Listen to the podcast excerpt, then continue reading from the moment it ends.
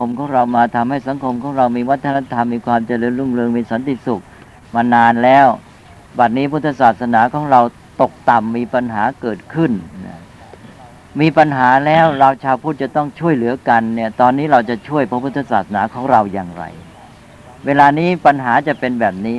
ไม่ใช่ว่า เออ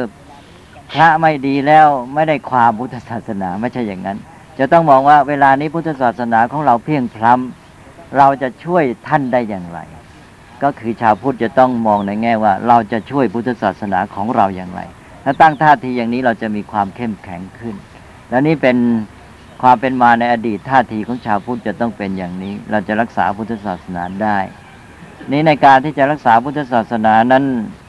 นอกจากมีจิตสำนึก มีความรับผิดชอบร่วมกัน มีความรู้สึกร่วมเป็นเจ้าของด้วยแล้ว ก็คือว่าตัวเองจะต้องมีคุณสมบัติ ระพุทธเจ้าก็ตรัสหลักไว้ให้นี่ ในมหาปรินิพพานสูตร พระองค์ก็ตรัสว่า พระองค์จะปรินิพพานต่อเมื่อพุทธบริษัททั้งสี่ไม่ว่าจะเป็นภิกษุก็ตามภิกษุณีก็ตามอุบาสกก็ตามอุบาสิกาก็ตาม ทั้งสี่เลยนะเลยเพราะไม่ใช่เฉพาะพระสงฆ์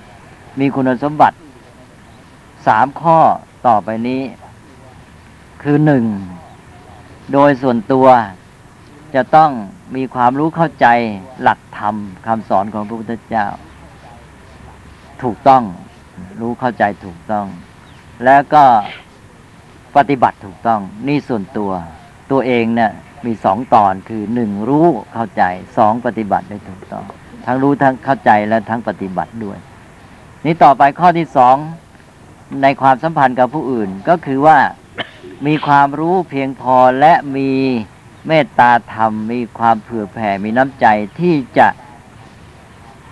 แนะนำสั่งสอนธรรมะนั้นแก่ผู้อื่นด้วยนะเช่นว่าเป็นคุณพ่อคุณแม่ก็เอาธรรมะไปสั่งสอนลูกอบรมลูก เป็นครูอาจารย์ก็สั่งสอนลูกศิษย์เป็นเพื่อนก็แนะนำแก่เพื่อนเป็นผู้ใหญ่ก็แนะนำกับผู้น้อยแก่ผู้ใต้บังคับบัญชาเป็นต้น อันนี้ก็จะช่วย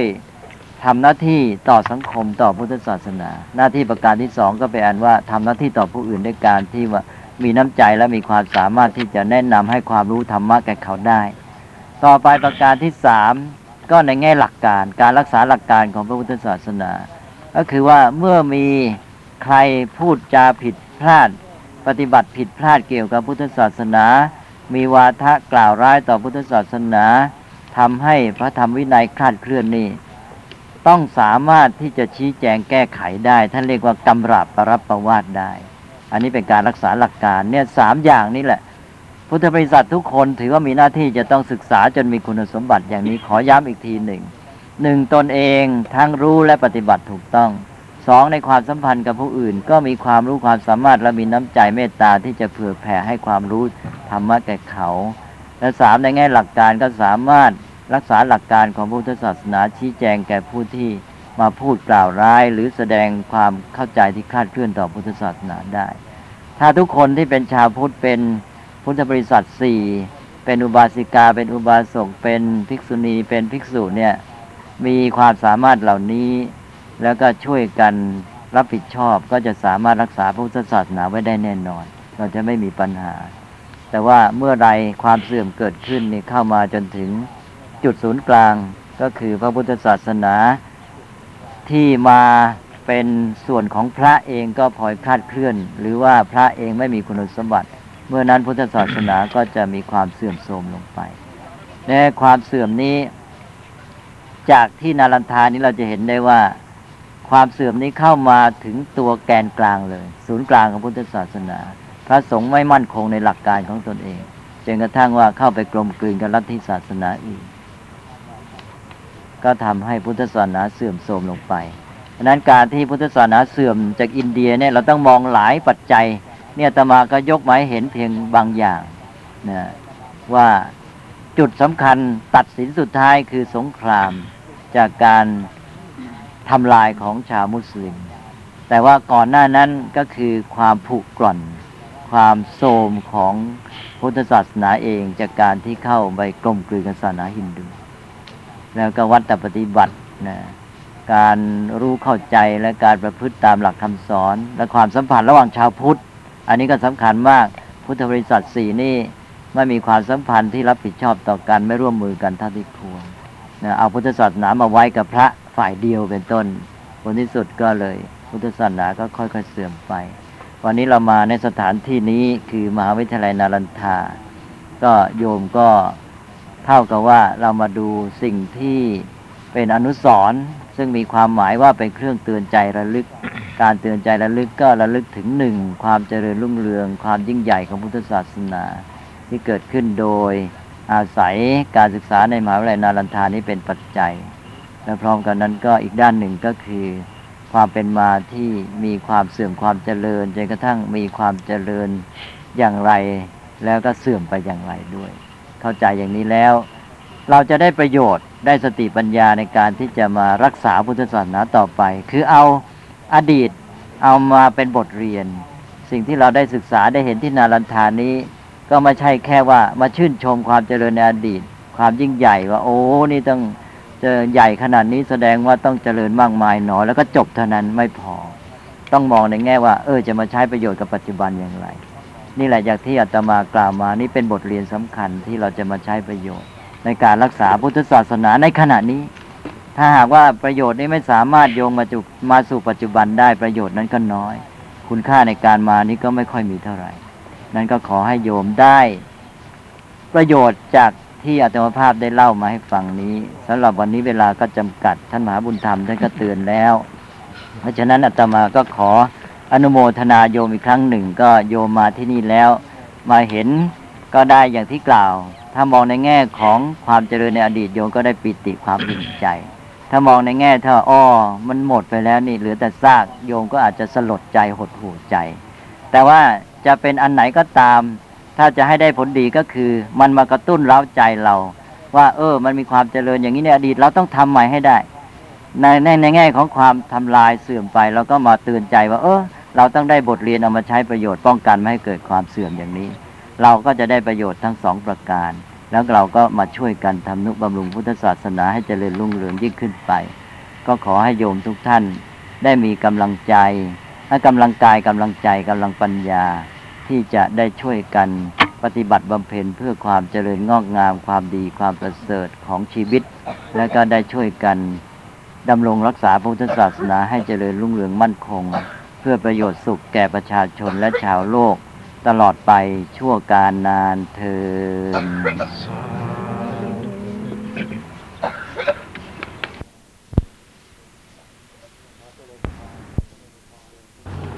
ขอเจริญพร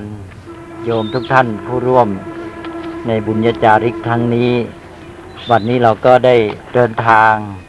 มาถึงพระเวรุวัน วัดแห่งแรกในพระพุทธศาสนา ซึ่งตั้งอยู่ในเมืองราชคลึเรามาที่เมืองราชคลึอีกครั้งหนึ่ง ความจริงเมื่อวานนี้เราก็มาแล้ว แต่เรามาแค่ที่พระมูลคันธกุฎีกุฏิเดิมของพระพุทธเจ้าที่เขาคิจกูฏแล้วก็เวลาก็มืดค่ำเราก็ไม่สามารถจะมาถึงพระเวรุวันได้ ทั้งท่าที่อยู่ที่ใกล้กัน ก็จึงต้องกลับไปพักผ่อนกันที่ วัดไทยนารันทา ตามคำพีร์ท่านบอกว่า นารันทามาถึงราชคลื่นี้ห่างกันหนึ่งโยชน์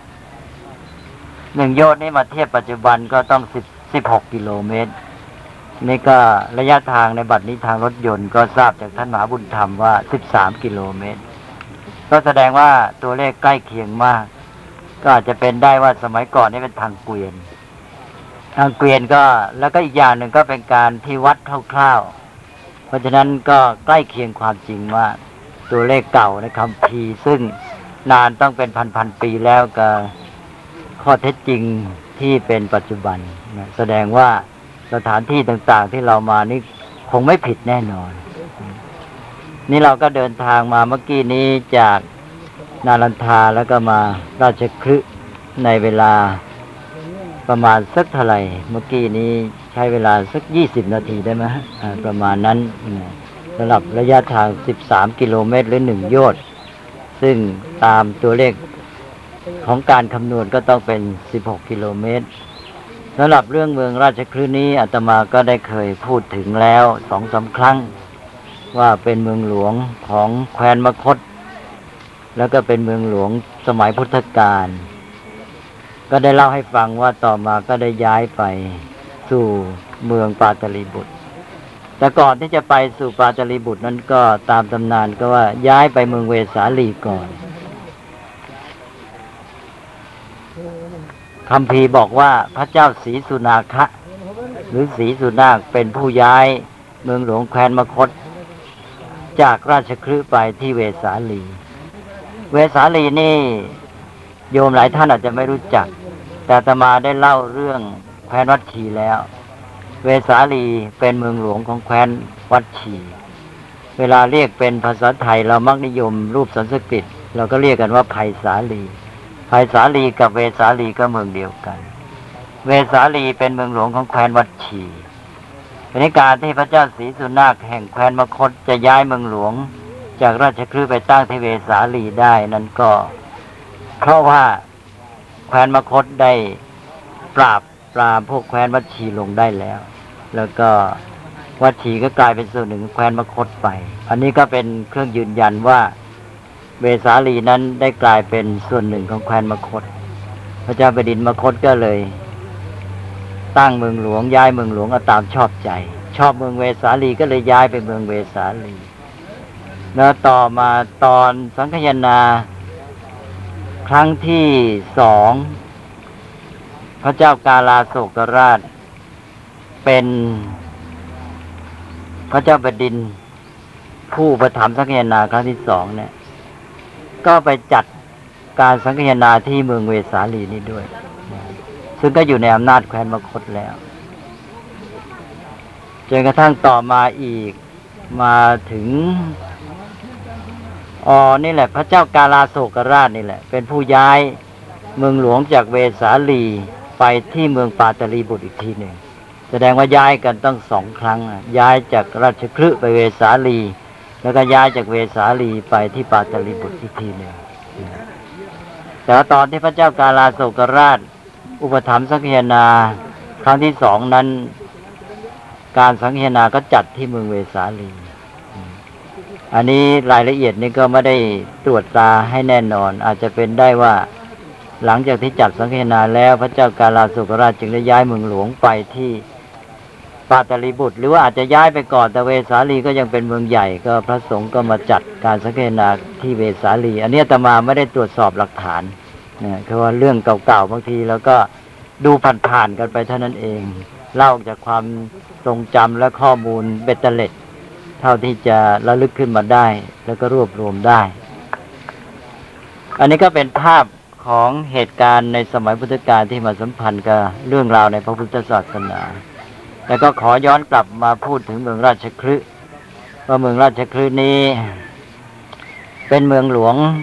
สำคัญในสมัยพุทธกาลอย่างที่กล่าวแล้ว ที่พระพุทธเจ้าได้ทรงพบกับพระเจ้าพิมพิสาร กษัตริย์ผู้ปกครอง ในร่วมสมัยกับพระพุทธเจ้า แล้วต่อมาก็พระเจ้าอาชาตศัตรูพระราชโอรสก็ได้ปรงพระชน พระราชบิดา คือพระราพระเจ้าพิมพิสาร และพระเจ้าชาตศัตรูคือขึ้นครองราช แล้วพระเจ้าชาตศัตรูก็ห่างเหินจากพระพุทธศาสนาไปพักหนึ่งจนกระทั่งตอนหลัง จึงหันมาอุปถัมภ์พระพุทธศาสนา ตลอดจนกระทั่งอุปถัมภ์การสังฆนา ครั้งที่หนึ่งซึ่งเป็นครั้งแรกของพระพุทธศาสนานี้ อันนี้เมืองราชคฤห์ก็เป็นเมืองที่มีชื่อเรียกหลายอย่าง อย่างหนึ่งก็เรียกว่าเบญจคีรีนคร เบญจคีรีนครก็แปลว่าเมืองที่มีเขาทั้งห้า เขาห้าเขาก็ท่านมหาบุญธรรมก็เล่าให้โยมฟังไปแล้ว ก็มีเขาคิชกูดที่เราไปขึ้นเมื่อวาน แล้วก็มีเขาปันดวะเนี่ยรูปทรงเป็นบันดอก แล้วก็มีเขาเวภาระ นะที่เป็นที่ทำสังฆนาครั้งที่หนึ่งที่ถ้ำสัตบัญญคูหา แล้วก็มีเขาอิสิคิลินะแล้วก็เขาเวปุลละนะห้าภูเขาเนี่ยเพราะเหตุที่เมืองนี้ตั้งอยู่ติดกับภูเขาห้าลูกก็เลยเรียกชื่อว่าเบญจคีรีนคร แล้วก็เรียกชื่ออีกอย่างหนึ่งตามมาจากการที่มีภูเขาห้าลูกล้อมรอบอยู่เพราะภูเขาห้าลูกนี้เป็นเหมือนคอก ล้อมรอบเมืองนี้ เมืองนี้ก็เลยชื่อว่าคิริพชะ แปลว่ามีภูเขาเป็นคอก็คือมีภูเขาล้อมรอบนั่นเอง นี่ก็เป็นชื่อต่างๆ ของเมืองราชคฤห์ซึ่งก็ไม่จำเป็นจะต้องจดจำอะไร ก็เป็นเพียงความรู้รอบตัว ในฐานะที่เป็นพุทธศาสนิกชนได้ยินไว้ก็อาจจะผ่านผ่านๆไว้ก่อนอัน ข้อสำคัญก็คือว่าพระพุทธเจ้าได้ทรงเสด็จมาประดิษฐานพระพุทธศาสนาที่เมืองนี้ ก็ทรงทรงต้องมองเห็นการไกล อย่างที่กล่าวแล้วว่า ตอนนั้นก็มีแว่นแคว้นใหญ่ ๆ ตั้งหลายแคว้น ขอทวนซ้ำอีกทีหนึ่งที่บอกว่ามีมหาชนบทหรือประเทศใหญ่ๆ อยู่ตั้งสิบหกแคว้น แล้วมาถึงพุทธกาลก็มีแคว้นที่สำคัญนี่อยู่ในย่านนี้ก็สามแคว้นก็คือแคว้นมคตนี่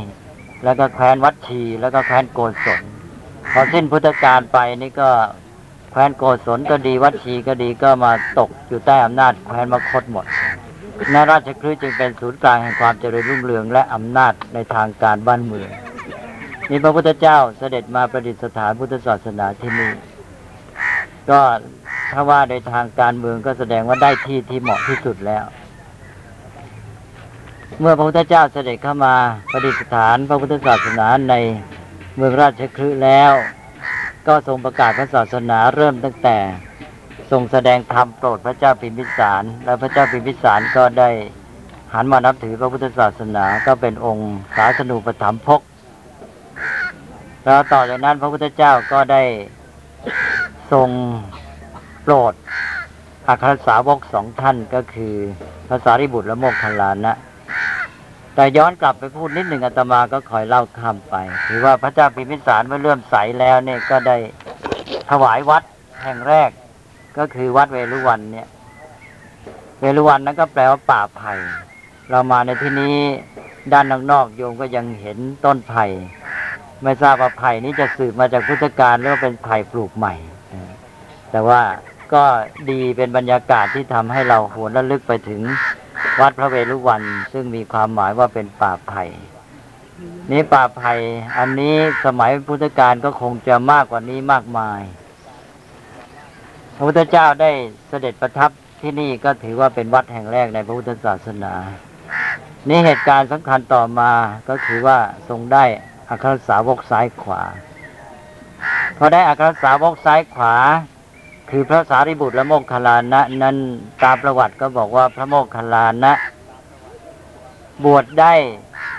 เจ็ดวัน ก็ได้บรรลุอรหัตผล ส่วนพระสารีบุตรนั้นมีปัญญามาก ได้บรรลุอรหัตผลทีหลังมีปัญญามากกลับบรรลุทีหลัง พระตถกถาจารย์ท่านก็อธิบายบอกว่าเหมือนกับ พระเจ้าแผ่นดินหรือแม่ทัพใหญ่ๆนี่เวลาจะเคลื่อนทัพไปนี่ช้าอึดอาดไม่เหมือนกับคนชาวบ้านทั่วไปนี่ จะไปไหนก็ไปปุ๊บปั๊บทันทีไปได้ แสดงว่าภาษาริบุตรปัญญาท่านมากท่านคิดเยอะใส่ตรองพิจารณาทวนหลังทวนหน้าสืบหาเหตุปัจจัยต่าง ๆ เนี่ยเหมือนพระราชาที่ว่าจะยกทัพจะเคลื่อนย้ายพลกายไปที่ต่าง ๆ นี่ล่าช้าหน่อย แต่เมื่อพระสารีบุตรตรัสรู้แล้วนั่นคือลาบอันยิ่งใหญ่ของพุทธศาสนา เพราะเป็นกำลังของพระพุทธเจ้าพระพุทธเจ้าตรัสสรรเสริญพระสารีบุตรนั้นนอกจากเป็นเอตทัคคะในธรรมมีปัญญามาก และพระองค์ตรัสว่าสามารถแสดงพระธรรมจักรได้แม้นพระองค์ทีเดียวนะคือพระธรรมจักรนี่กันเราก็รู้กันว่าเป็นพระสูตรที่สำคัญ แสดงหลักการของพระพุทธศาสนา พระสารีบุตรนี่สามารถแสดงได้แม้นเหมือนพระองค์ทีเดียว เพราะฉะนั้นเป็นกำลังอันยิ่งใหญ่ของพระพุทธเจ้าทำงานเป็นก็เรียกว่ามือขวาชัดอยู่แล้ว เรียกว่าอัคคสาวกเบื้องขวา ในภาษาริบุตรนี้ก็ได้ตรัสรู้บรรลุอรหัตผล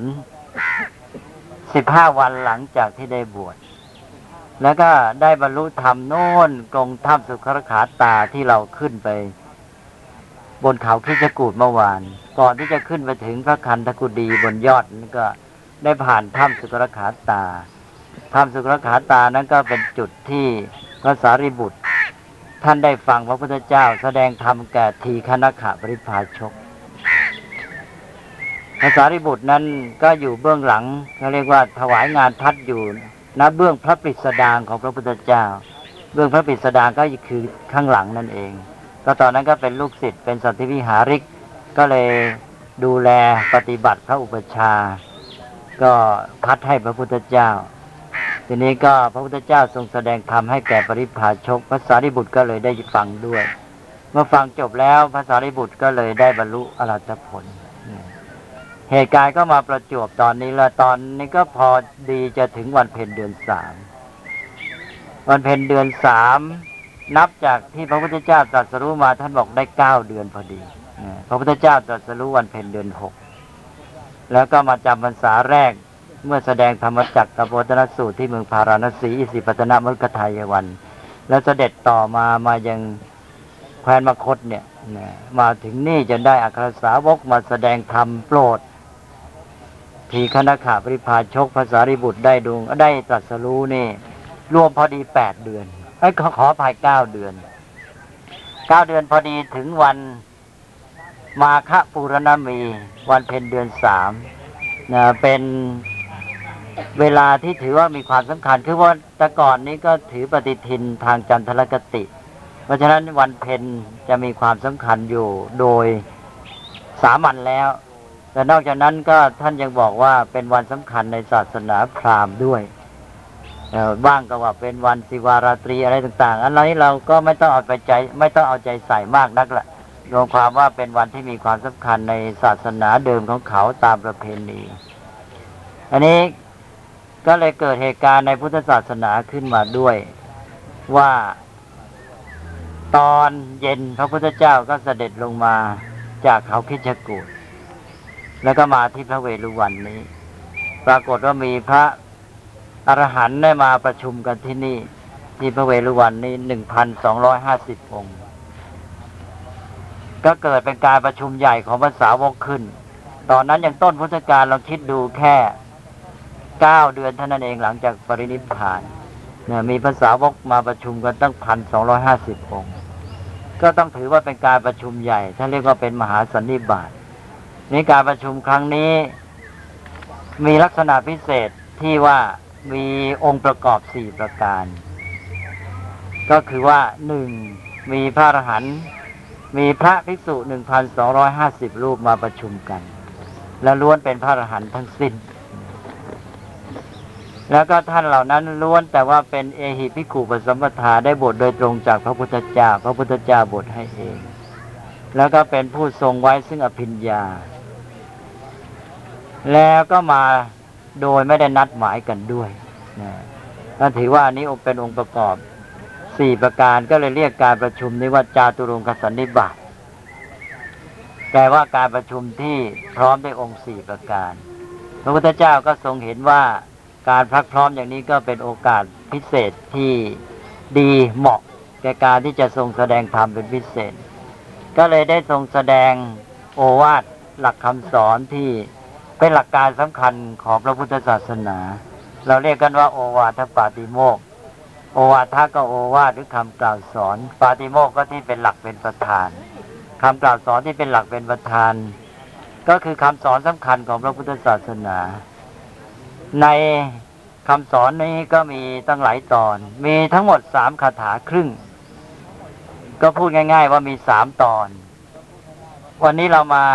ประชุมกันในที่นี้ก็พอดีประจวบมาที่พระเวฬุวันด้วย แล้วก็วันพรุ่งนี้จะเป็นวันมาคปุรณมี เป็นวันเพ็ญเดือนสาม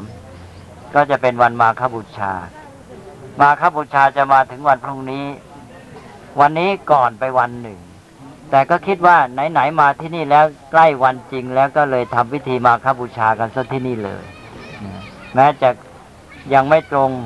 ก่อนหน้าวันหนึ่งก็ไม่เป็นไร เราก็เลยมาฟังธรรมเนื่องในวันมาคบูชานี่อย่างที่กล่าวแล้วว่า ในวันมาคบูชาหรือวันมาคบุญนมีพระพุทธเจ้าทรงแสดงธรรมที่เรียกว่าโอวาทปาติโมก เราก็เลยมาศึกษาเรื่องโอวาทปาติโมกกันหน่อย โอวาทปาติโมกได้บอกโยมเมื่อกี้นี้บอกว่าประกอบด้วยคาถาสามคาถากึ่ง หรือจะเรียกว่าเป็นสามตอนก็ได้ ตอนที่หนึ่งนี้ก็มีว่าอาตมาจะเล่าให้ฟังก่อนนะคือว่าจะเพิ่งถือเอาเป็นเรื่องที่หนักสมอง เพราะว่าเวลาพูดให้ฟังอย่างนี้ก็รู้สึกว่ายากเหมือนกันแหละ แต่เอาพอผ่านๆไว้ก่อนเดี๋ยวอาตมาค่อยไปจี้จุดที่ต้องการให้โยมรู้อีกทีหนึ่ง ลำดับความว่ามีคาถาสามตอน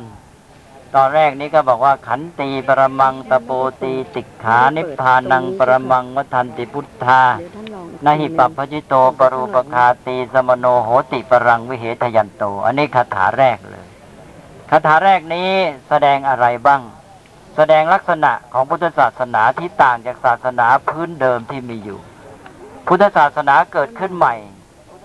เมื่อจะ แสดงหลักการของพุทธศาสนานี่ เมื่อจะแสดงหลักการสำคัญของพระพุทธศาสนา จุดแรกก็คือการแยกออกจากศาสนาเดิม เพราะอันนี้จะเป็นข้อสำคัญเพื่อให้ชาวพุทธนี่รู้จักตัวเอง รู้จักหลักคำสอนให้ถูกต้องไม่ฉะนั้นเดี๋ยวจะเอาคำสอนของพระพุทธเจ้าไปเที่ยวปะปนกับลัทธิอื่นๆนี่คำสอนอันแรกก็บอกขันตีปรมังตะโปตีติขา คือ สมัยพุทธกาลเมื่อพระพุทธเจ้าจะอุบัติขึ้นมานั้น ข้อปฏิบัติสำคัญในศาสนาพื้นเดิมก็คือเขาชอบบำเพ็ญตบะ การบำเพ็ญตบะนี่เป็นที่นิยมกันนักหนาว่าจะเป็นทางที่จะทำให้บรรลุความบริสุทธิ์หลุดพ้นถึงจุดหมายของศาสนา ศาสนาในยุคนั้นก็เลยมีการบำเพ็ญตบะกันมาก พระพุทธเจ้าได้ทรงให้ ประทานคำสอนใหม่ว่าว่าการที่มาทรมานร่างกายตนเองด้วยประการต่างๆ เช่นว่าไปอดข้าว กลั้นลมหายใจ นอนบนน้ำอาบน้ำในฤดูหนาว ตากอยู่กลางแดดในฤดูร้อนอะไรทำนองนี้เป็นต้นเนี่ย ไม่ใช่หนทางที่จะทำให้เกิดการตรัสรู้ อย่างนักบวชเทน แม้แต่สมัยปัจจุบันก็ยังใช้วิธีบำเพ็ญตบะอยู่ ว่า เช่นเขาจะโกนผมเขาก็ไม่ใช้มีดโกนเขาจะถอนผมทีละเส้น อย่างที่เราพบที่เรียกว่าสาธวีที่มานั่งอยู่ในพิธีเมื่อเช้าเนี่ยที่นารันทาที่แต่งชุดขาวแล้วมีอะไรปิดที่ปูที่จมูกหรือปากนั่นน่ะนั่นเรียกว่าสาธวี เป็นนักบวชเชน นิกายสเวตัมพร หรือเสตัมพรแปลว่านุ่งขาวห่มขาวนั่นเป็นนักบวชหญิงของเชน ถ้าหากว่า เป็นอีกนิกายหนึ่งก็จะเรียกว่าที่คำพรไม่นุ่งผ้าเลยทีนี้เมื่อเช้านี้เราไปเจอนิกายที่นุ่งผ้าขาว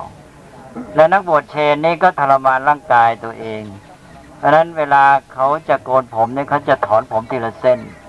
นักบวชผู้หญิงเมื่อเช้าเรียกว่าสาธวีนั้นก็เหมือนกัน เวลาเขาจะโกนผมเขาก็จะถอนทีละเส้น ก็ลองนึกดูว่าจะเจ็บแค่ไหน เนี่ยเขาถือว่าไม่ตามใจร่างกายมันทรมานมันมันจะได้หมดกิเลสไปนี่ยพระพุทธเจ้าก็ตรัสว่าการมาเพนตบะเนี่ย ที่ทรมานร่างกายเนี่ย ไม่ใช่วิถีทางแห่งความหลุดพ้นที่จะเข้าถึงจุดหมายของศาสนา การที่ตรัสอันนี้ขึ้นมาเนี่ยเพื่อที่จะให้เกิดความรู้เข้าใจรักแต่ เริ่มแต่วิธีปฏิบัติพระองค์ก็ตรัสแทนว่าขันติประมังตะโปตีติขาขันติคือความอดได้ทนได้นี่แหละ เป็นตบะอย่างยิ่งไม่เอาที่การไปทรมานร่างกายเอาขันติความอดทน โดยใช้สติปัญญาทำความเพียรไป แล้วก็มีความเข้มแข็งในจิตใจที่จะทำการให้สำเร็จด้วยความอดทนอย่างเงี้ยนี่ก็เป็นตบะแล้วไม่ต้องไปเที่ยวไปทรมานร่างกายตัวเอง แล้วจากข้อปฏิบัตินั้น พระพุทธเจ้าก็ก้าวไปสู่ จุดหมายของพุทธศาสนา บอกว่านิพพานังประมังวัฏันติพุทธา นิพพานเป็นบรมธรรม นิพพานเป็นธรรมะอันสูงสุด เป็นธรรมะอย่างยิ่ง อันนี้คือการแสดงจุดหมายของพระศาสนาว่าได้แก่พระนิพพาน ไม่ใช่ลัทธิไปสู่พระพรหมอะไร สมัยนั้น ศาสนาพราหมณ์นี่เขาถือว่าจุดหมายของศาสนาก็คือ ธรรมะสหพยตา อันนี้จะมีในพระสูตรเช่นอย่างเตวิชสูตร ในพระไตรปิฎกทีคณิกาย จะพูดถึงเรื่องพราหมณ์นี่พยายามที่จะเข้าถึงพรหมไปอยู่รวมกับพระพรหมด้วยวิธีต่างๆพระพุทธเจ้าก็ตัดคัดค้านเป็นอันว่าการอยู่ร่วมพระพรหมการเป็นหนึ่งเดียวกับพระพรหมการเข้าถึงพรหมเนี่ยเป็นจุดหมายของศาสนาพราหมณ์ก่อนพุทธพระพุทธเจ้าของเราอุบัติขึ้นพระพุทธเจ้าก็ตรัสแสดงจุดหมายของพุทธศาสนาว่าได้แก่นิพพาน บอกให้รู้ชัดไปเลย ไม่ใช่ไปอยู่กับพระพรหมนะแล้วต่อไปก็ สิ่งที่ปรากฏของศาสนาข้อสำคัญอีกอย่างหนึ่งก็คือนักบวชนักบวชคือคนประเภทใดที่เป็นบรรพชิตในพุทธศาสนาพระพุทธเจ้าก็ตรัสออกไปเลยว่า คนที่จะเป็นบรรพชิตนั้นไม่เป็นผู้ทำร้ายผู้อื่นนะถ้าเป็นผู้ที่ทำร้ายเบียดเบียนคนอื่น ไม่เชื่อเป็นสมณะ คือหมายความว่านักบวชหรือสมณะหรือบรรพชิตเนี่ยไม่ใช่คนทำร้ายคนอื่น เป็นผู้ไม่มีภัยมีเวรอันนี้ก็เป็นลักษณะสำคัญของพระภิกษุ ซึ่งเป็นบรรพชิตในพระพุทธศาสนา ไม่ได้เอาที่การเป็นสื่อตัวกลางระหว่างพระพรหมกับมนุษย์เนี่ยอย่างศาสนาพราหมณ์นี่นักบวชก็เป็นผู้ทำหน้าที่เป็นสื่อกลางระหว่างพระพรหมกับมนุษย์นะหรือเป็นผู้ผูกขาดพระเวทเป็นผู้ทำพิธีบูชายันนะ อะไรทำนองนี้ความหมายหลายอย่างหรือว่าเป็นผู้ที่สามารถดลบันดาลสิ่งนั้นสิ่งนี้มีอำนาจอภินิหารในความหมายของนักบวชจะมีเป็นประการต่าง ๆ พระพุทธเจ้าก็ตรัสไปเลยลักษณะนักบวชบรรพชิตในพุทธศาสนานั้นอยู่ที่ความเป็นผู้ไม่มีภัยมีเวรลักษณะนี้จะมีมาในประเพณีพุทธศาสนาตลอดมา คือเราจะมีความรู้สึกว่าถ้าเห็นพระสงฆ์แล้วจะ ปลอดภัยมีความร่มเย็นพระสงฆ์ไปไหนไม่มีภัยมีเวรไม่มีอันตรายแก่ใคร อันนี้ลักษณะที่แท้จริงของพระนะไม่ไปเอาที่การที่ว่าไปทำฤทธิเดชปาฏิหาริย์โดนบันดาลมาเป็น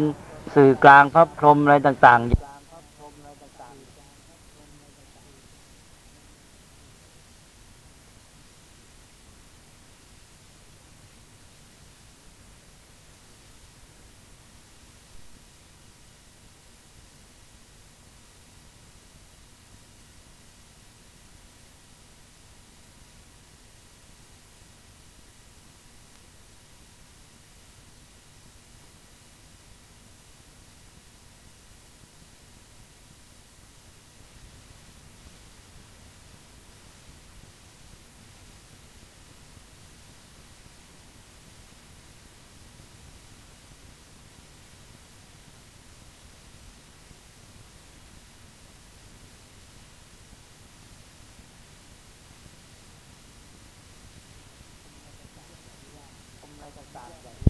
มอะไรต่างๆ อย่างที่ว่าเมื่อกี้นะนี่แยกให้ถูกเลย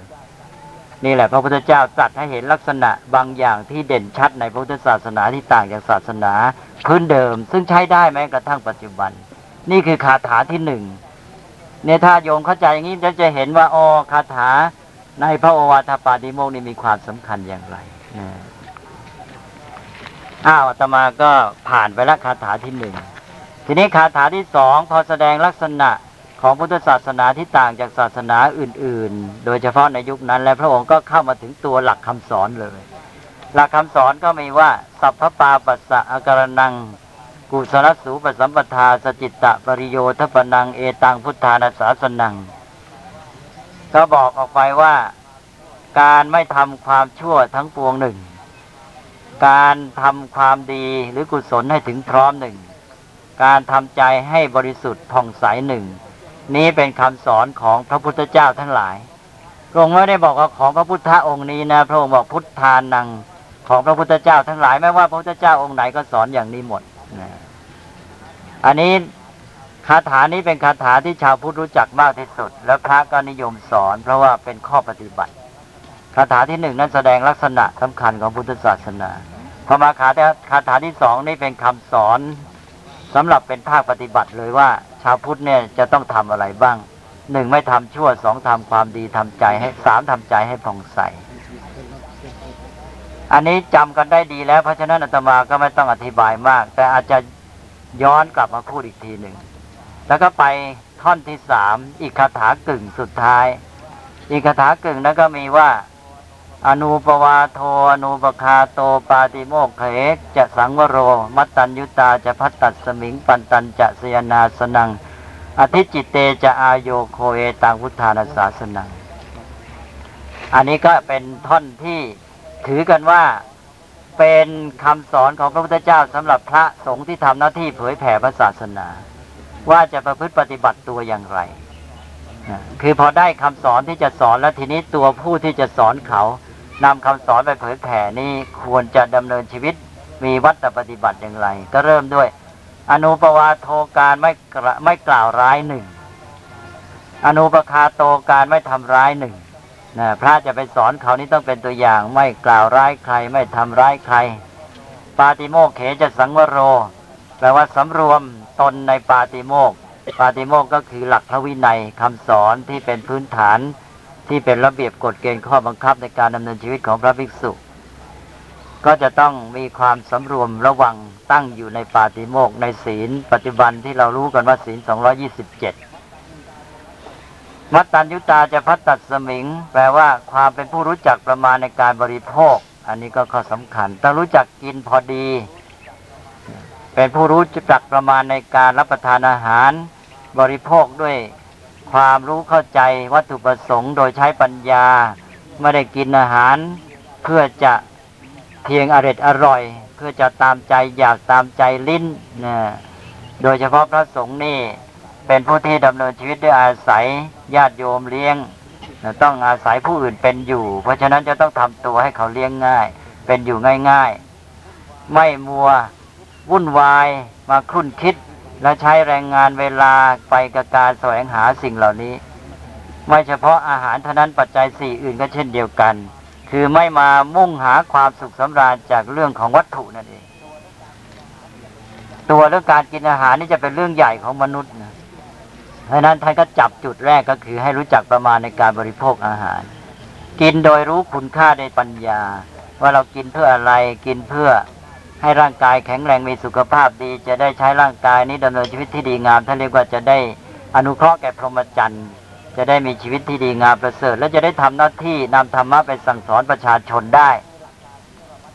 นี่คือหลักการที่เรียกว่ามัตตัญญุตาจะพัตตัสมิงรู้จักประมาณในการบริโภคอาหาร ปันตันจะเสนาสนังรู้จักอยู่ในที่นั่งที่นอนอันสงัดนะ ไม่เชื่อวิ่นวายออกไปคลุกคลีอยู่ในหมู่ชาวบ้าน ไม่ไปวุ่นวาย แล้วก็เป็นผู้ที่ไม่รู้จักหาความสงบไม่ปีกตัวในการพัฒนาจิตใจ พระสงฆ์จะต้องให้เวลากับการพัฒนาทางด้านจิตใจ เมื่อแสวงหาที่สงัดเป็นที่วิเวกแล้ว ก็เป็นบรรยากาศที่เอื้อต่อการที่จะพัฒนาจิตใจ เจริญจิตภาวนา แล้วก็ก้าวไปสู่การทำปัญญาภาวนาด้วย แต่ว่าจุดสำคัญก็คือว่าจะต้องมีที่อยู่ที่เหมาะ รู้จักหลีกเร้นนี่เป็นข้อปฏิบัติอันหนึ่งที่สำคัญ จะไปทำงานทำการไปสั่งสอน หมู่ประชาชนต้องไปยุ่งกับชาวบ้านเนี่ย แต่ก็ไม่ละทิ้งการที่จะไปอยู่ในที่สงัดอันนี้ก็เป็นคำเตือนไว้เหมือนอย่างพระพุทธเจ้าเองก็เหมือนกันพระองค์เสด็จไปสั่งสอนประชาชนนี่ ต้องไปยุ่งเกี่ยวไปวุ่นวาย ในการที่จะเสด็จไปที่คนโน้นคนนี้ไปโปรดคนโน้นคนนี้ เป็นกษัตริย์บ้างเป็นพราหมณ์บ้าง เป็นพ่อค้าเป็นชาวนาเป็นอะไรต่างๆเนี่ยพระองค์ก็ต้องไปเกี่ยวข้องเรื่อย แต่พระองค์ก็ไม่ละทิ้งความสงัดพอได้โอกาสพระองค์ก็เสด็จไปประทับในที่วิเวกหาความสงบ เป็นแบบอย่างเพราะนั้นก็ไม่ให้ทิ้งข้อนี้ อธิจิตเตจะอาโยโคพอได้ที่สงัดแล้วเมื่อกี้อาตมาก็พูดไปแล้ว ก็ประกอบในอธิจิต ในการฝึกฝนจิตใจยิ่งขึ้นไปนี่แหละ ประสานกัน พระสงฆ์ทำหน้าที่เผยแผ่พระศาสนา เป็นผู้ที่นำประชาชนในการพัฒนา ในศีลสมาธิปัญญา แต่ว่าแบบอย่างที่สำคัญของพระก็คือว่าเรื่องทางด้านจิตใจ เรื่องคุณธรรม อันนี้พระสงฆ์ก็ควรจะได้ ให้เขาเห็นแบบอย่างเลยว่า พระท่านพัฒนาจิตใจมีจิตใจที่ประณีตงดงามดีอย่างไร มีความสุขทางจิตใจพึ่งพาอาศัยวัตถุน้อย ท่านอยู่ได้ยังไงมีชีวิตที่เป็นสุขยังไง เป็นแบบอย่างกับประชาชนถ้าไม่ไปพิปฏิบัติอย่างนี้แล้วคำสอนก็อาจจะได้ผลน้อย ถ้าพระสงฆ์ได้ดำเนินชีวิตตามหลักที่ว่ามาในคาถากึ่งสุดท้ายนี้ก็จะเป็นแนวทางเป็นคติแก่ประชาชน และทำให้ประชาชนนี้ได้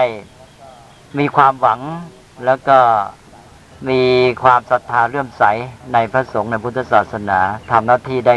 ผลดีต่อไปด้วย อันนี้ก็รวมเป็นสามคาถากึ่งสามตอนอาตมาก็ทบทวนอีกทีหนึ่งว่าคาถาที่หนึ่งนั้นแสดงลักษณะทั่วไปของพระพุทธศาสนาที่แสดงออกมาทางด้านข้อประพฤติปฏิบัติ แล้วก็จุดหมายแล้วก็ลักษณะของพระสงฆ์หรือบรรพชิต ส่วนคาถาที่สองนั้นกล่าวถึงหลักคำสอนโดยตรง ที่เราเรียกกันว่าหัวใจพระพุทธศาสนา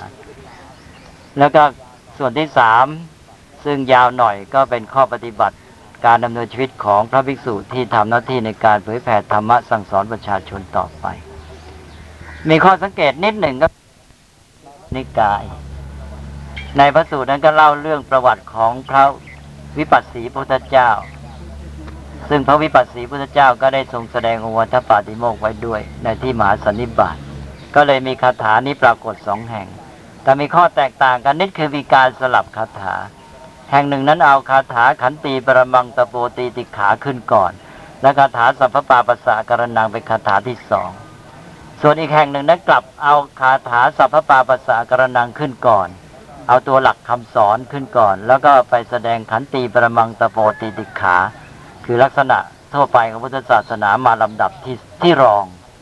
อันนี้ก็อย่าไปถือเป็นสำคัญเลยก็ใจความก็ได้เท่ากันนั่นแหละ สลับกันไปสลับกันมา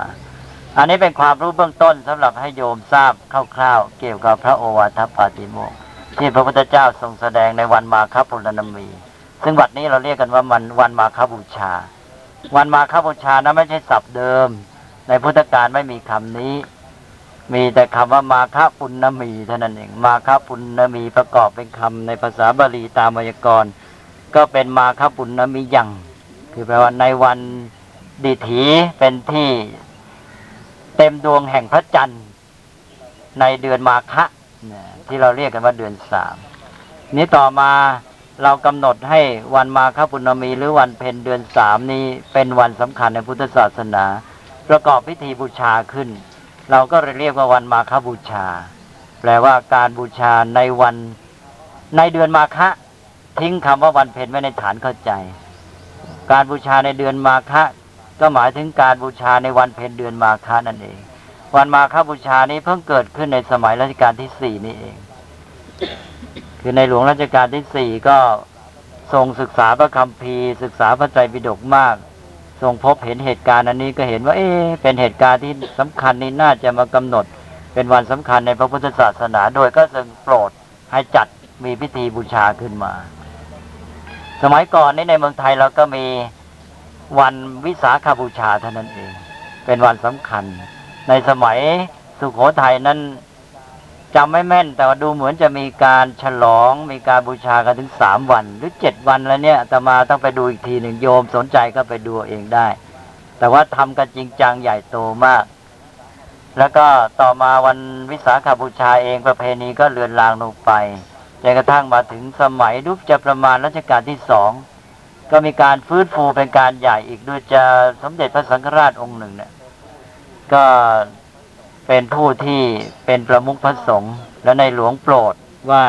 อยากจะให้มีพิธีวิสาขาบูชาเป็นการใหญ่อีก หรือฟื้นคล้ายๆว่าประเพณีนี้เสื่อมถอยไปปลายอยุธยาหรือเป็นเพราะว่าอายุทยากรุงแตกไปแล้วก็เลยการพิธีในพุทธศาสนาก็เลยค่อยๆ เลือนลางลงไป พอมาถึงสมัยรัตนโกสินทร์ตอนต้นก็ในหลวงก็ทรงยุ่งกับเรื่องการลบราการที่จะป้องกันข้าศึก การป้องกันบ้านเมือง พอปรับปรุงประเทศชาติได้ลมเย็นเป็นสุขมาถึงสมัยรัชกาลที่สองในบ้านเมืองมั่นคงแล้ว ก็หันมาเอาใจใส่ในเรื่องของสันติเรื่องความสงบ เรื่องงานในยามที่บ้านเมืองดี ก็เลยฟื้นฟูพระศาสนา ก็ฟื้นฟูพิธีมาเออวิสาขบูชาด้วยให้มีถึงสามวัน นั่นก็เป็นการใหญ่ แล้วต่อมาเราก็เลือนลางลงไปอีกจนกระทั่งวิสาขบูชาก็เหลือวันเดียว อย่างในประเทศศรีลังกานี่เขาให้ความสำคัญกับวิสาขบูชามาก มีพิธีเนี่ยใหญ่โตมาก ใครเคยไปไม่ทราบไปกี่วันนะอย่างน้อยก็สามวันแหละ ที่ประเทศศรีลังกาทำหนึ่งเดือนหนึ่งเดือนนะฮะอ่าข้างหลังท่านบอกว่าทำตั้งหนึ่งเดือนนะ วิสาขบูชานี่ใหญ่โตมาก นี่เมืองไทยเราเดิมก็แปลว่ามีวันวิสาขบูชา เป็นวันสำคัญทางพุทธศาสนาที่สำคัญ ในแง่ที่เกี่ยวกับพุทธประวัติวันเดียว นอกนั้นก็มีแต่วันที่เกี่ยวกับวินัย คือการเข้าพรรษาออกพรรษาเป็นต้น ซึ่งเป็นเรื่องเป็นไปตามคติความเป็นอยู่ของพระสงฆ์กับถินอะไรพวกนี้นี่พอมารัชกาลที่สี่ก็โปรดให้มีพิธีมาคบูชาเพิ่มขึ้น แล้วก็มาถึง คศ 2501 เมื่อฉลอง 25 พุทธศตวรรษเสร็จแล้วนี่ ทางคณะสงฆ์ก็เลยได้เห็นว่าวันแสดงธรรมจักรกับวัฒนสูตรปฐมเทศนานี่ก็เป็นวันที่สำคัญมาก น่าจะได้กำหนดเป็นพิธีบูชาใหญ่ ทางราชการก็เลยตกลงเห็นชอบกับคณะสงฆ์ประกาศให้มีวันสำคัญทางพุทธศาสนาเพิ่มขึ้นมาอีกวันหนึ่งคือวันอาสาฬหบูชา วันอาสาฬบูชานี่ล่าสุดเพิ่งมีเมื่อพศ2501 2501 นี่เอง นี่ก็อาตมาก็เลยพลอยเล่าไปถึงวันสำคัญทางพุทธศาสนาในประเทศไทย โยมรู้อย่างนี้แล้วจะได้ไม่แปลกใจว่าในกิจการพุทธศาสนาระหว่างประเทศนั้น เป็นที่รู้จักกันก็เฉพาะวันวิสาขบูชาเท่านั้น วันอื่นๆมาข้าบูชา อาสาฬบูชาประเทศอื่นเขาไม่รู้ด้วย อันนี้ก็วันนี้เรามาถึง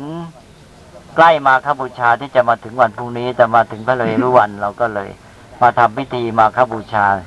เป็นการระลึกถึงเหตุการณ์สำคัญที่พระพุทธเจ้า ทรงแสดงพระโอวาทปาติโมกในที่ประชุมจาตุรงกสันนิบาตอาตมาก็ได้กล่าวไปแล้วว่า โอวาทปาติโมกมีความหมายอย่างไร แล้วก็มีใจความคำสอนโดยย่อหรือตัวแท้ๆเนี่ยว่าอย่างไร ในสามส่วนนี้ได้บอกไว้แล้วว่า ส่วนที่ชาวพุทธรู้จักกันดีที่สุดก็คือคาถา สั้น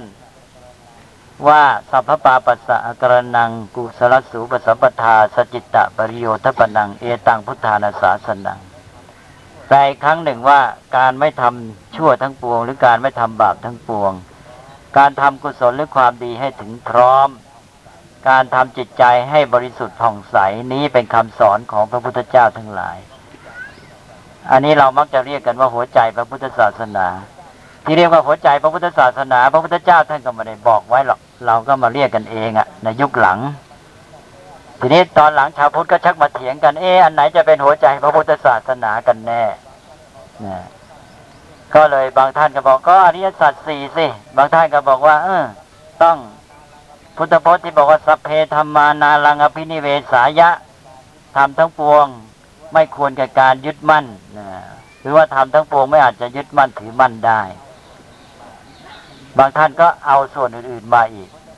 หรืออย่างมีอีกพุทธพจน์หนึ่งพระพุทธเจ้าก็ตรัสไว้ บอกว่าทั้งในการก่อนและบัดนี้ เราสอนเพียงอย่างเดียวคือทุกข์และความดับทุกข์บางท่านก็เลยเอาพุทธพจน์นี้มาบอกนี่แหละหัวใจพุทธศาสนานะ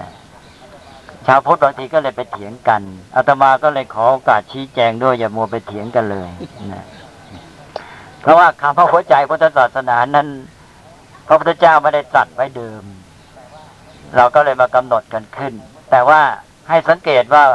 ในพุทธพจน์นี้มีคำอยู่สรุปท้ายว่าเอตังพุทธานาสาสนังนี่เป็นคำสอนของพระพุทธเจ้าทั้งหลายคล้ายว่าเป็นคำสรุปของพระพุทธเจ้าเองว่าเนี่ยเป็นคำสอนของพระพุทธเจ้า ทั้งพระองค์และพระพุทธเจ้าอื่นด้วยนั้นการที่จะบอกว่าเป็นหัวใจพุทธศาสนาก็ไม่ได้ผิดอะไรหรอก แต่ว่าเราจะไปยึดมั่นว่าต้องคาถานี้เท่านั้นเป็นหัวใจพุทธศาสนาก็จะยุ่งก็จะเถียงกัน ถ้าวิเคราะห์ออกไปแล้วคาถานี้ที่ว่าไม่ทำชั่วทำดีทำใจให้ผ่องใสเป็นหัวใจพุทธศาสนา ก็เป็นการสรุปคำสอนภาคปฏิบัติ เป็นหัวใจได้เป็นหัวใจภาคปฏิบัติ คือเป็นเรื่องของการลงมือกระทำไงไม่ทำชั่วทำดีทำใจให้บริสุทธิ์ แต่คำสอนของพระพุทธเจ้านี่ถ้าเราจะมองให้ครบจริง ๆ เนี่ย มันมีทั้งภาคที่เป็นตัวองค์ความรู้ด้วยนะถ้าเรียกภาษาสมัยนี้ก็เรียกว่าภาคทฤษฎีด้วยกับภาคปฏิบัติด้วยจึงจะครบ แต่ก็ไม่อยากใช้คำว่าทฤษฎีเพราะคำว่าทฤษฎีนี่เป็นศัพท์สมัยใหม่ มีความหมายของเขาอีกแบบหนึ่ง เราจะไปยุ่งเลย อันนี้ก็คำสอนของพระพุทธเจ้านี่ไม่ได้มีเฉพาะภาคปฏิบัติลงมือทำอย่างเดียว ถ้าเราไปดูคำสอนที่กว้างออกไป ก็จะเห็นหลักที่เราเรียกว่าอริยสัจสี่อริยสัจสี่นะมีทุกสมุทัยนิโรธมรรคทุกก็เป็นเรื่องไม่ใช่ข้อปฏิบัติท่านบอกว่าทุกนั้นเป็นสิ่งที่ต้องรู้หรือรู้จัก แล้วก็สมุทัยก็เป็นสิ่งที่ต้องละก็ไม่ใช่ปฏิบัติอีกแล้ว นิโรธก็เป็นสิ่งที่ต้องเข้าถึงก็ไม่ใช่ตัวการปฏิบัติมรรคเป็นข้อปฏิบัติ ข้อปฏิบัติมาอยู่ในอริยสัจอริยสัจข้อสุดท้ายคือข้อที่สี่แล้วพอไปถึงอัตถกถาท่านจะโยงให้เสร็จเลยว่า การไม่ทำชั่วทำดีทำใจให้บริสุทธิ์ผ่องใสนั้นก็คือศีลสมาธิปัญญา พอเป็นศีลสมาธิปัญญา แล้วศีลสมาธิปัญญาอยู่ที่ไหน เอามรรคมีองค์แปดสรุปแล้วเป็นศีลสมาธิปัญญาตกลงว่าคาถานี้สัพพปาปัสสะกรนังไม่ทำชั่วทำดีทำใจให้บริสุทธิ์เนี่ย ก็อยู่ในข้อมรรคนั่นเอง คือศีลสมาธิปัญญาอันนั้นหลักนี้จึงเล็กกว่าหลักอริยสัจเพราะไปอยู่แค่ในข้อที่สี่คืออริยสัจนั้นคลุมหมด มีข้อปฏิบัติพร้อมอยู่ด้วย ได้แก่ข้อที่สี่มรรคมีองค์แปดประการ สรุปมรรคมีองค์แปดเหลือสามได้แก่ศีลสมาธิปัญญาศีลสมาธิปัญญาพูดภาษาชาวบ้านให้ง่ายเลยบอกว่า ไม่ทำชั่วทำดีทำใจให้ผ่องใสนี้แหละคือการแปลศีลสมาธิปัญญาอย่างง่าย เพราะฉะนั้นวันมาฆบูชานี่พูดในแง่หนึ่งก็คือพระพุทธเจ้าทรงแสดงหลักคำสอนให้ง่าย ๆ เอาศีลสมาธิปัญญามาตรัสในอีกรูปแบบหนึ่งนั่นเอง อ้าวทีนี้โยมก็เห็นตำแหน่งแล้วนี่ถ้าเห็นตำแหน่งคำสอนมาโยงกันได้แล้วเลิกเถียงกันเลย ไม่ต้องมาเถียงกันในยุ่ง รู้ว่าไหนอยู่ที่ไหน แล้วพระพุทธเจ้าก็ตรัสอย่างในพระสูตรหลายสูตรก็จะตรัสลำดับการตรัสรู้ของพระองค์ พอตรัสไปตรัสมาพอได้ฌานสี่แล้วจิตเป็นสมาธิเป็นกรรมนิยังพร้อมจะทำงาน พระองค์ก็โน้มจิตไปเพื่อรู้อริยสัจก็ได้ตรัสรู้อริยสัจ การตรัสรู้อริยสัจก็ทำให้ในหลวงรัชกาลที่หกทรง พระราชนิพนธ์หนังสือขึ้นเล่มหนึ่งว่าพระพุทธเจ้าตรัสรู้อะไรนะก็คำตอบก็คือตรัสรู้อริยสัจสี่ซึ่งเอามาจากพุทธพจน์เอง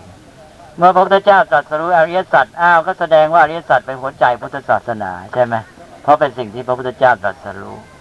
จะมาโยงกันเข้ากันเรื่อง การไม่ทำชั่วทำดีทำใจให้ผ่องใส หลักการนี้ก็อยู่ในข้อมรรคเพราะฉะนั้นอริยสัจสี่ก็คลุมหมด อันนี้ว่าไปถึงที่บอกว่าทั้งในการก่อนและบัดนี้ เราสอนแต่เรื่อง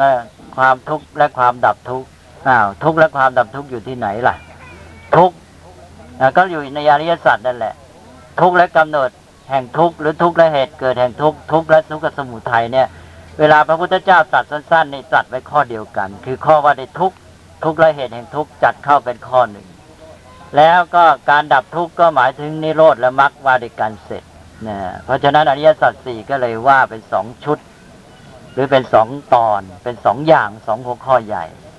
นี่ก็เป็นวิธีย่อต่างๆ และสัพเพธรรมานารังอภินิเวสายะล่ะอันนั้นก็เป็นการตรัสแสดงความจริงของสิ่งทั้งหลายอย่างหนึ่งว่าเป็นสิ่งที่ไม่อาจเข้าไปยึดมั่นถือมั่นได้ นะเป็นการแสดงสภาวะของสิ่งทั้งหลายที่เป็นทุกข์นะแล้วก็โยงมาสู่การปฏิบัติที่ว่าเมื่อสิ่งทั้งหลายไม่อาจจะถือมั่นได้ เราก็ไม่ต้องถือมั่นมันนะก็เลยโยงระหว่างตัวสภาวะที่เป็นทุกข์กับข้อปฏิบัติที่เรียกว่ามรรคเด็กกัน น่าจะพูดอันไหนคำสอนในพระพุทธศาสนานี่ถ้าพูดถูกแล้วโยงกันหมดเลย โยมไม่ต้องเป็นห่วง ใครจะมาบอกว่า ไม่ทำชั่วทำดีทำใจให้ผ่องใสเป็นหัวใจพระพุทธศาสนาโยมไม่ต้องไปเถียง เถียงก็เสียเวลา เราก็บอกถูกถูกมาผิด แต่เรารู้ในใจเราโยงได้หมดแหละเขาบอกว่าอริยสัจสี่ก็ถูกอีกแหละนะยังตอบได้อีกนะเลยพร เวลาพระพุทธเจ้าตรัสรู้แล้ว พระองค์จะเสด็จไปสั่งสอนทรงปรารบว่า เอคำสอนของพระองค์นี่ยาก คนที่จะรู้ตามนี่ลำบากมากจะมีน้อย ตอนนั้นคำที่พระพุทธเจ้าตรัสว่าสิ่งที่พระองค์ได้ตรัสรู้ ซึ่งคนอื่นจะรู้ตามได้ยากนี้ได้แก่อะไร พระองค์ตรัสไว้เลยนะเหมือนกัน พระองค์ตรัสบอกว่าได้แก่อิทัปปัจจยตา ปฏิจจสมุปบาท และนิพพานสองเหมือนกันนั่นเลยก่อนอิทัปปัจจยตา ปฏิจจสมุปบาทก็คือทุกข์และทุกขสมุทัยนิพพานก็คือนิโรธแล้วก็รวมเอาหรือเล็งเอา มรรคเข้าไปด้วย เพราะเป็นข้อปฏิบัติจะให้ถึง จะแต่ว่าทรงเอาเฉพาะสภาวธรรมเพราะนั้นเวลาตรัสคำสอนของพุทธศาสนา สาระสำคัญอย่างที่เรียกว่าเอาเฉพาะหลักการแท้ๆนี่นะ คืออิทัปปัจจยตาสมุปปฏิจจสมุปบาทและนิพพานนี่แหละ ตัวจริงเลย นี่พระพุทธเจ้าตรัสไว้เอง แต่พอมาแสดงแบบสำหรับชาวบ้านจะเข้าใจในเชิงปฏิบัติมาแสดงเป็นอริยสัจสี่ คือพระพุทธเจ้าตรัสปรารบกับพระองค์เอง พระองค์ตรัสว่าอิทัปปัจจยตาปฏิจจสมุปบาทและนิพพาน นี่เอาแต่ตัวเนื้อหาสาระแก่นสารเลย ไม่ต้องกลัวว่าใครจะเข้าใจหรือไม่ แต่เวลามาแสดงแก่ประชาชนแล้วต้องแสดงในรูปอริยสัจก็คือเอาอิทัปปัจจยตาปฏิจจสมุปบาทและนิพพานนั่นแหละ มาแสดงในรูปที่จะสื่อกับประชาชนได้ เรียกว่าเป็นอริยสัจสี่ประการ จึงถือว่าอริยสัจนั้นคือสัจธรรม ที่พระพุทธเจ้าแสดงในรูปลักษณะที่จะให้คนทั้งหลายเขารู้เข้าใจและนำไปประพฤติปฏิบัติได้ เพราะนั้นอริยสัจจึงเป็นวิธีสอนของพระพุทธเจ้าไปด้วย วิธีสอนต่างๆที่จะได้ผลดีเนี่ย เราจะเห็นว่าแม้แต่ยุคปัจจุบันก็ต้องใช้หลักอริยสัจสี่แม้แต่พวกที่เป็นนักปลุกระดมก็ต้องใช้วิธีอริยสัจสี่ก็ขอนอกเรื่องสักนิดหนึ่ง ใช้ยังไงวิธีปลุกระดม ปลุกระดมต้องใช้วิธีแบบอริยนสัจสี่หนึ่งจะต้องแถลงก่อนว่าเดี๋ยวนี้อะไรต่ออะไรมันเสียหายร้ายแรงเลวทรามยังไงเช่นจะบอกว่าจะปฏิวัติสังคมเนี่ยนะจะต้องพูดขึ้นมาก่อนขนาดนี้สังคมมันเลวร้ายมีปัญหาอย่างนั้นอย่างนี้พูดไป พูดจนกระทั่งโอ้โหคนว่าเห็นว่าสังคมนี้ไม่ไหวแล้วนะพอว่าพูดจนกระทั่งเห็นด้วย ไม่ไหวจริง ๆ เลวเต็มทีแล้ว จะต้องคิดแก้ไข นี่นักปลุกระดมก็ต้องพูดต่อไปว่าอ้าวทำไมมันจึงเป็นอย่างนี้ล่ะ ตัวการอะไรเอาแล้วทีนี้ชี้ตัวการนั่นนี้นะตัวการอยู่ที่นั่นพวกนั้นพวกนี้อันนั้นอันนี้เป็นตัวการนี่แหละตัวเหตุแหละพอชี้ตัวการแล้วคนเอาแล้วพร้อมที่จะปฏิวัติเลยนะนทีนี้พอชี้ตัวการเสร็จทีนี้ทำไง ก็บอกจุดหมายเลย บอกว่านี่ถ้าเราแก้ไขเสร็จแล้วเนี่ยมันจะดีอย่างนั้นอย่างนี้เลยใช่ไหม บอกสภาพที่เป็นจุดหมายว่าจะดีเลิศประเสริฐอย่างไรจนกระทั่งคนกระหาย อยากจะเข้าถึงจุดหมายอันนั้น ถึงขั้นนี้แล้วคนพร้อมแล้วที่จะปฏิบัติการทุกอย่างนะเพราะว่าจุดหมายที่ดีงาม ก็อยากจะไปเต็มทีนะจะไปได้ก็ต้องกำจัดไอ้เจ้าตัวร้ายทั้งหลายนี่ที่เป็นเหตุ แล้วจะแก้ปัญหาต่างๆ ความทุกข์ความเดือดร้อนจะหมดไปพอพร้อมอย่างนี้แล้วก็บอกวิธีปฏิบัติ พอบอกวิธีปฏิบัติให้ลงมือทำจะทำอะไรทำได้ทั้งนั้นแหละตอนนี้จะยากจะเย็นจะซับซ้อนยังไงเอาทุกอย่างเลย นี่แหละ วิธีสอนแบบอริยสัจเนี่ยใช้ได้2,500กว่าปีมาจนบัดนี้ไม่มีล้าสมัยและใครทุกพวกไม่ว่าจะฝ่ายดีฝ่ายร้ายต้องใช้อ่ามีแต่ว่าจะใช้ทางดีหรือทางร้ายเท่านั้นเอง นั้นเดี๋ยวนี้ในวงการการศึกษาก็ยอมรับมากเรื่องวิธีสอนแบบอริยสัจคือเป็นต้นแบบของวิธีสอนทุกอย่าง พระพุทธเจ้าทรงเอาสัจธรรมเนี่ยมาแสดงแก่มนุษย์ในรูปที่เรียกว่าอริยสัจสี่แต่ที่จริงสาระสำคัญที่พระองค์ต้องการก็คือเรื่องอิทธปัจจยตาปฏิจจสมุปบาท และนิพพานนี่เองพอมาสื่อกับประชาชนใช้อริยสัจนี่ เป็นสิ่งที่เขาปฏิบัติได้ เป็นวิธีสอนในวงการการศึกษาเขาก็ต้องถือหลักการเนี้ยการสอนนั้นต้องเริ่มจากสิ่งที่มองเห็น สิ่งที่ปรากฏสิ่งที่ง่ายไปหาสิ่งที่ยากจึงเริ่มได้ปัญหา ทั้งทที่อริยสัจนั้นมันสวนย้อนผลมาหาเหตุ ธรรมดาว่าสิ่งทั้งหลายเหตุก่อน เหตุเกิดก่อนแล้วจึงผล แต่ในอริยสัจนี้ผลมาก่อนแล้วจึงเหตุ ทุกเป็นผลสมุทัยเป็นเหตุหนึ่งคู่และคู่ที่หนึ่งคู่ที่สองนิโรธเป็นผลมรรคเป็นเหตุ ผลมาก่อนเหตุสองชุดเลย พระพุทธเจ้าตรัสต้องมีเหตุผลในการตัดอย่างนี้ นี่แหละเพราะอย่างเนี้ยอยู่ๆพระพุทธเจ้าจะไปแสดงเหตุของทุกข์ก่อน ไม่มีใครฟังเลยก่อนนะไปอยู่ๆก็ไปถึงก็พูดเหตุของทุกข์นะแล้วไม่พูดถึงตัวทุกข์พูดได้ยังไง ก็ต้องพูดถึงปัญหาถึงตัวความทุกข์สภาพที่ปรากฏปรากฏการณ์ที่มองเห็นซะก่อน พอไปพูดถึงเรื่องของเขาว่า โอ้ มีปัญหาอย่างนี้มีทุกข์อย่างนี้นะก็เกี่ยวข้องกับชีวิตเขาพอเขาสนใจแล้วอ้าวคุณจะแก้ไขคุณต้องหาเหตุกำจัดเหตุมันนะทีนี้ก็มาพูดถึงเหตุของมันกัน นี่แหละคือการแสดงธรรมะของพระพุทธเจ้า ซึ่งมีความประเสริฐในลักษณะต่างๆ ความเป็นพระศาสดา นอกจากจะตรัสรู้ธรรมะความจริงแล้วจะต้องสามารถในวิธีการสั่งสอนด้วย อันนี้เลยคือความสำเร็จของพระพุทธเจ้าอยู่ที่นี่ จึงเรียกว่าเป็นสัมมาสัมพุทธะถ้าตรัสรู้แต่ธรรมะที่เป็นสัจธรรมอย่างเดียวก็ได้แค่เป็นพระปัจเจกพุทธเจ้าแต่เพราะสามารถในการสั่งสอนด้วยจึงเป็นสัมมาสัมพุทธะ อริยสัจสี่นี้ก็เป็นหลักธรรมที่ประกาศความเป็นพระบรมศาสดา ที่ได้ทั้งสัจธรรมและวิธีการทรงสั่งสอนด้วยอาตมาก็พูดออกไปนอกเรื่องเรื่อยนะทีนี้ก็ขอย้อนกลับเข้ามาว่านี่คือเรื่องอริยสัจเป็นนั้นว่าหัวใจพระพุทธศาสนา โยมจะพูดอย่างไรก็พูดไปเถิดโยงกันได้ทั้งหมดขอให้เข้าใจซะอย่างเดียว ถ้าโยมมีความเข้าใจนี้เป็นฐานแล้วจะพูดยังไงก็ได้ แล้วแต่สถานการณ์ ถ้าเราไปพูดกับคนที่เขายังไม่สามารถเข้าใจลึกซึ้ง